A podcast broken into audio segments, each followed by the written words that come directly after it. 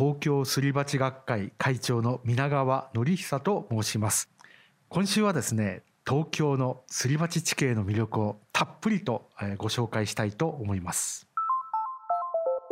未来授業。この番組は暮らしをもっと楽しく快適に川口義賢がお送りします。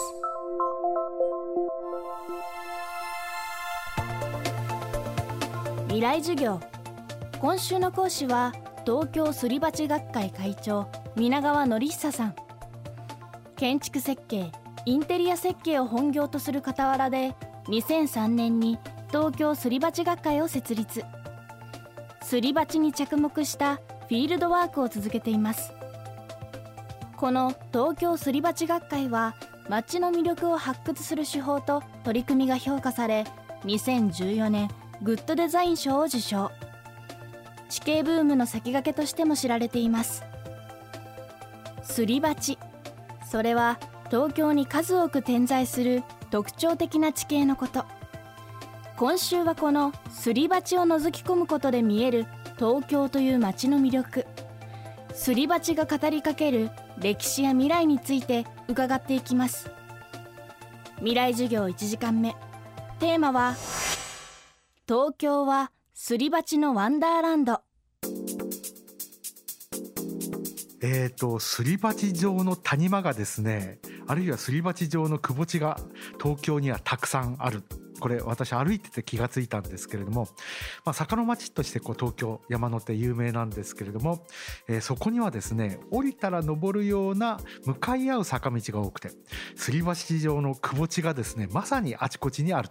平らな大地に突然のくぼ地ということでこれ東京ならではの地形なんですね東京山手ならではの地形ということで、まあ、これ実は勝手にすり鉢と呼んでます。これはですねあの東京横浜に共通しているんですけれどもすり鉢地形がどうやってできたかっていうのはこれ実は正確なところは分かってないんですけれどもおそらくのイメージはですね実はあちこちにこう湧水水の湧き出るポイントがあって、えーと、そういう状況の中でえ火山灰が積もったんですね。えーとまあ、東京横浜はですね富士山とか箱根の山から、えー、偏西風に乗って飛んできた火山灰が10メーターから20メーターぐらい積もってると言われます。で湧き出る水が湧き出てるところって火山灰が流されちゃうんですよ。ですんで、えー、火山灰が流されて残った場所がですねすり鉢状のくぼ地になっているということなんですね。ですのでそのすり鉢の数だけ湧水スポットがあったっていうことだと思います。こうして太古の昔まだ東京が東京ではなかった頃地球のさまざまな活動がすり鉢だらけの地形を形作ったといいます。そしてこのすり鉢だらけの地形は日本の政治の中心が江戸になったことをきっかけにその姿をさらに大きく変えていくことになります。その凸凹した地形をですねうまく使って徳川家康徳川幕府はですね内堀を作り外堀を作りなんですね。え必ず内堀外堀の建設にはもともとあった窪地をうまく利用してます。内堀外堀はこれ正確に言うとですねある部分は自然地形を使ってますけれどもある部分はやはり人工的に改作をしています例えばえーと、半蔵門ってありますけれども半蔵門の辺りはこれ実は一番高いところ、えー、武蔵野大地の高いところを削ってるんですね。で、えー、国会議事堂のある辺りから下流側は自然の谷間をうまく使ってると。で千鳥ヶ淵ってあの、まあ、花見の名所として有名ですけれども実はあれは江戸の初期にですね飲み水を確保するために作ったダム湖なんですね。人工的なダム湖です。流れ込む3つのですね沢をせき止めてダムを作ってせき止めて水を溜めたのが千鳥ヶ淵なんですね。本来内堀だったらこう丸く江戸城を囲うように丸く作るのが本来の姿なんでしょうけれども千鳥ヶ淵のところだけカクッとこう曲がった形をしているのはあれはま山奥にあるダム湖と同じで流れる水をせき止めて作った形だからああいうちょっと不思議な形をしているのが千鳥ヶ淵。ということになりますけれども、えーとまあ、その内堀とさらにその外側に外堀を作って、まあ、それを全体を総構えっていうふうに呼んでたわけなんですけれどもその外堀もですね実はうまく地形を生かしてます。え例えば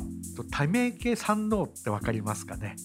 あそこって、まあ、その名の通りため池があったんですけれどもあそこが外堀のやはり一部です。で、えーと、ため池水をためるためには先ほどの千鳥ヶ淵と同じようにダムを作んなきゃいけないんですけれどもそのダムがどこにあったかっていうと今の虎ノ門の辺りにダムがあってですから赤坂見附から虎ノ門の辺りにかけて江戸時代に大きなため池があってそのため池のその風光明媚なほとりにですね、まあ、村が開かれて、まあ、それが実は赤坂っていうですね今の、え、歓楽街につながっていくわけですけれども。未来授業。今週の講師は東京すり鉢学会会長皆川則久さん。今日のテーマは東京はすり鉢のワンダーランドでした。明日も皆川さんの授業をお送りします。また皆川さんが監修小文社から出版された東京23区デコボコ地図東京すり鉢の達人などでさらに詳しく知ることができます。